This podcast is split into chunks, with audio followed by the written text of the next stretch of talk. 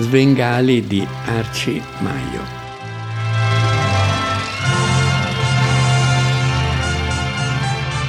Svengali. Ah, madame, je suis enchanté. Ah, mi scusi, l'ho disturbata. Sono in anticipo. Oh no, al contrario, lei è in perfetto orario. Ah, non vedevo l'ora che arrivasse questo momento. Cos'è Svengali? Svengali è una storia di un musicista di origine forse polacca, sicuramente ebreo, interpretato da John Barrymore, grande attore di teatro ma anche di cinema, eh, istrione straordinario, con una barba lunga, con l'aria proprio un po' da rabbino ma da isterico, ha un potere ipnotico sul prossimo, se vuole può farti fare quello che lui vuole con l'ipnosi. Siamo a Parigi, il romanzo si svolge nella bohème parigina, quella cantata da Murger nel libro e da Puccini nell'opera, la bohème, appunto, da Charles Louis Philippe in Bubu de Montparnasse, insomma il mondo degli artisti, gli artistoidi, le soffitte, mi chiamano Mimì, ma il mio nome è Lucia, eccetera, eccetera, no? Vicini alle stelle perché stanno Su, sui tetti.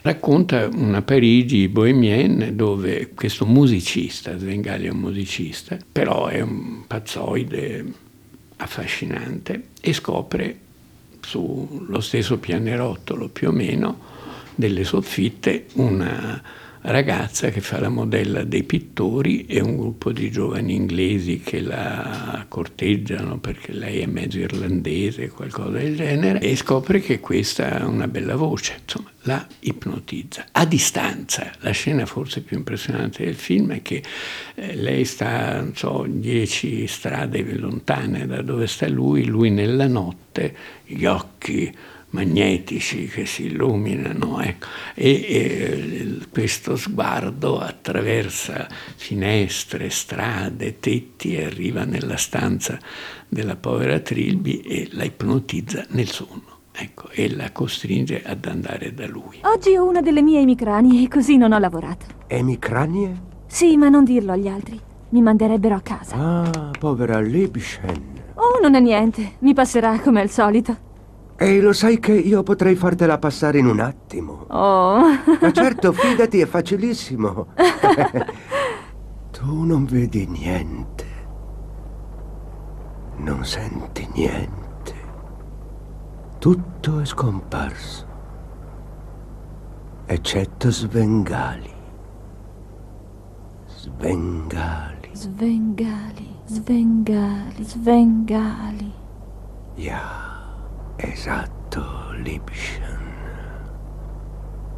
E adesso dormi. Lei è innamorata in realtà di un giovane inglese che la ricambia, però insomma Svengali la tiene sotto il suo potere. La tiene sotto il suo potere, ma in cambio che cosa le dà?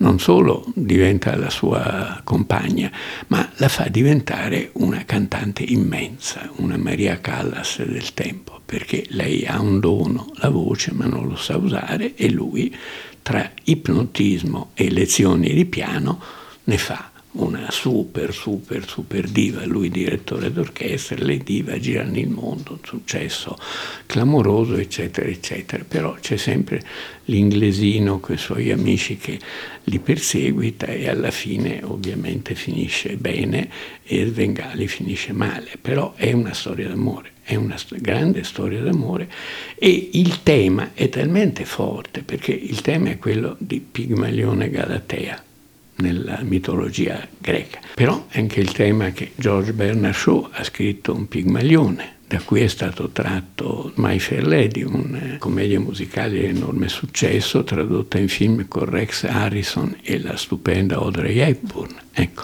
che da eh, venditrice sguaiata di mercato diventa la super eh, nobile, no? e, eccetera. E eh, Scarpette Rosse, di Powell e Pressburger. Anche lì c'è un signore con un forte potere, non ipnotico in senso, ma come dire, di influenza, che trasforma una ragazza in una grandissima ballerina, Moira Scherer, nel film, che è un, è un film anche questo, anche questo bellissimo. Cioè questa storia è stata ripetuta in molti modi, in molti modi, da molte cinematografie, in molte situazioni, quella dell'uomo.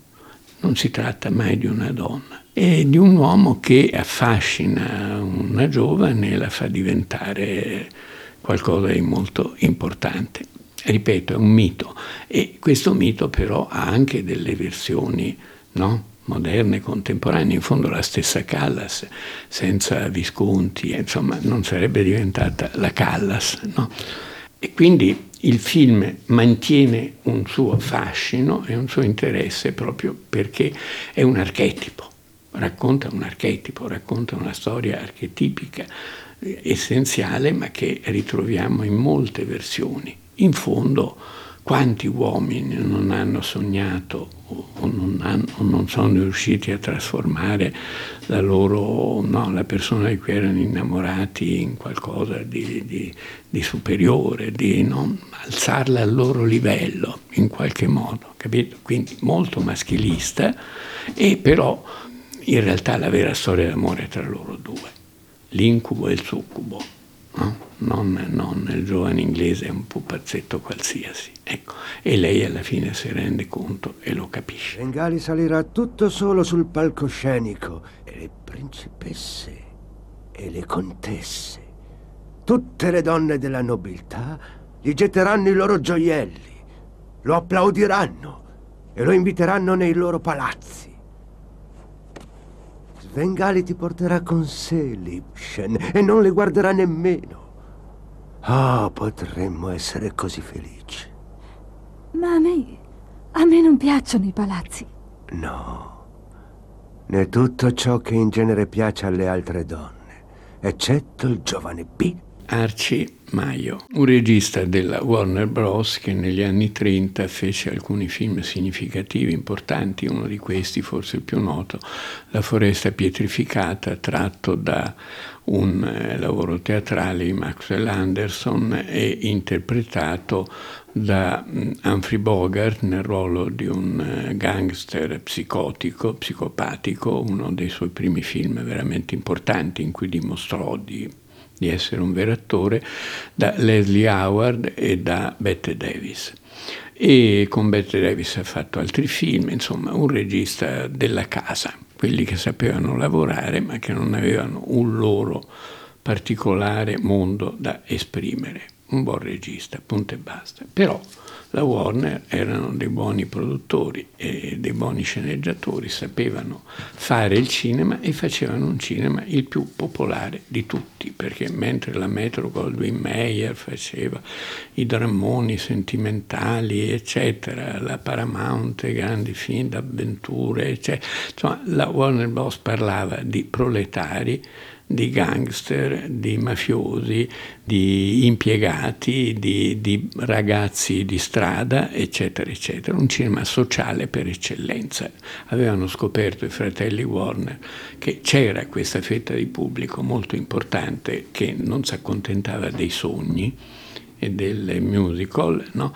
Che voleva specchiarsi nel cinema, ritrovarsi nel cinema, e gli dettero un cinema di questo genere. Svengali non è però un film di questo tipo. Svengali ha una storia diversa, a parte che è, è tratto da un romanzo che è stato trasferito in cinema più di una volta, ma soprattutto ha fatto scuola per altri film e per altri, e per altri registi. Svengali è tratto da un romanzo di George du Maurier, che era un illustratore e scrittore inglese dell'Ottocento, padre di Daphne du Maurier, che è la scrittrice preferita da Hitchcock, che con Hitchcock ha fatto La taverna della Giamaica, eh, Rebecca, la prima moglie, e Gli uccelli, il super capolavoro, uno dei film più importanti della storia del cinema, è tratto da un suo racconto.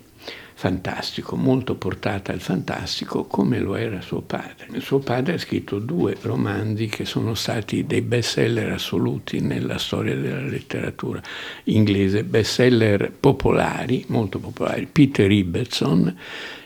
In film lo fece Gary Cooper come protagonista e si chiamava Sogno di prigioniero, film di Hathaway che entusiasmò Buñuel, entusiasmò i surrealisti perché era una storia amour fou, due amanti separati, giovani amanti separati da una tragedia eccetera eccetera, si ritrovano e lei resta sola perché il marito è morto in una colluttazione con questo suo innamorato che era innamorato di lei, erano innamorati da quando avevano cinque sei anni di fatto, e quindi lui, condannato all'ergastolo, morirà in carcere, lei sola in questo castello perché il marito è morto in questa colluttazione.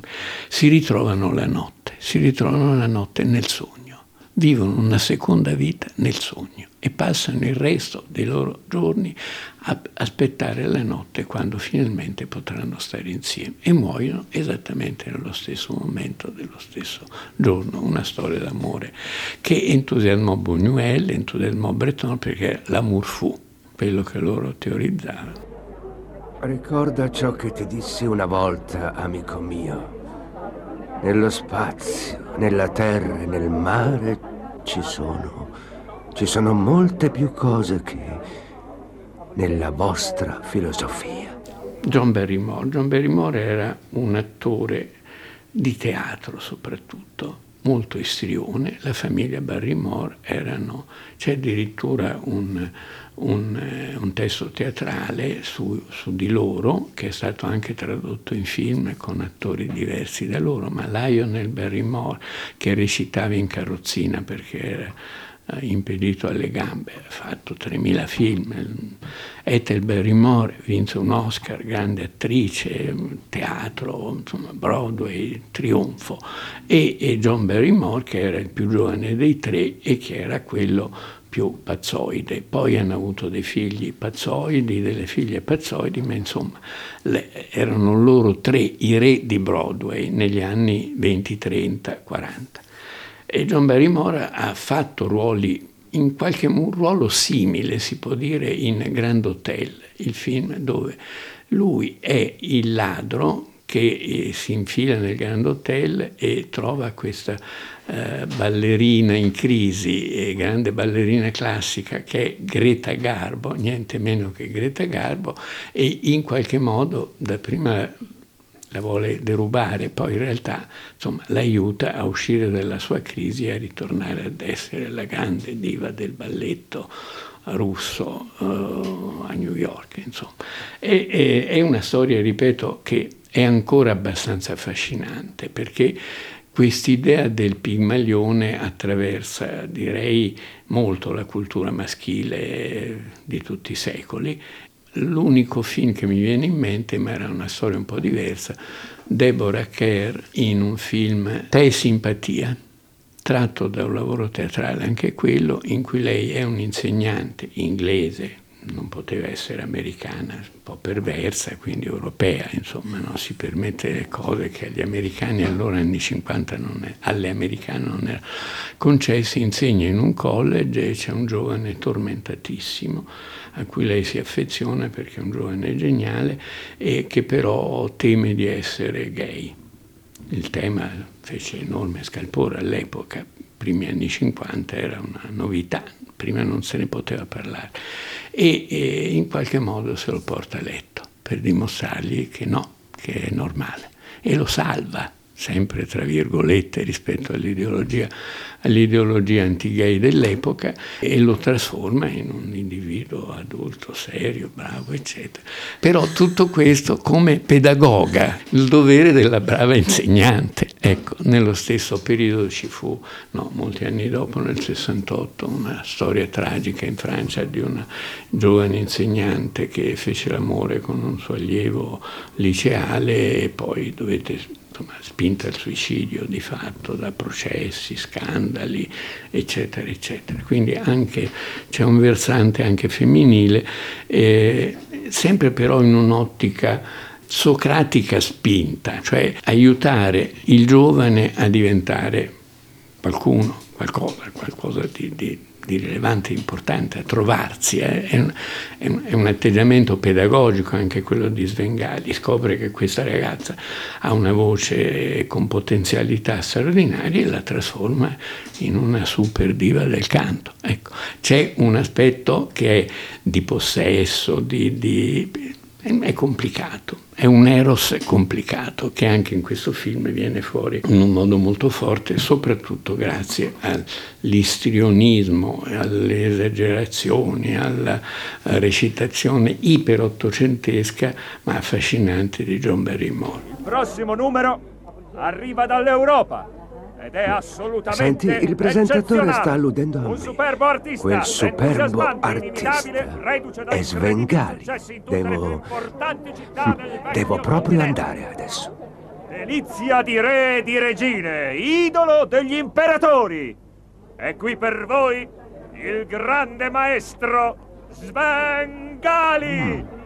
Senti con quale idolatrante impazienza stanno acclamando la mia musica?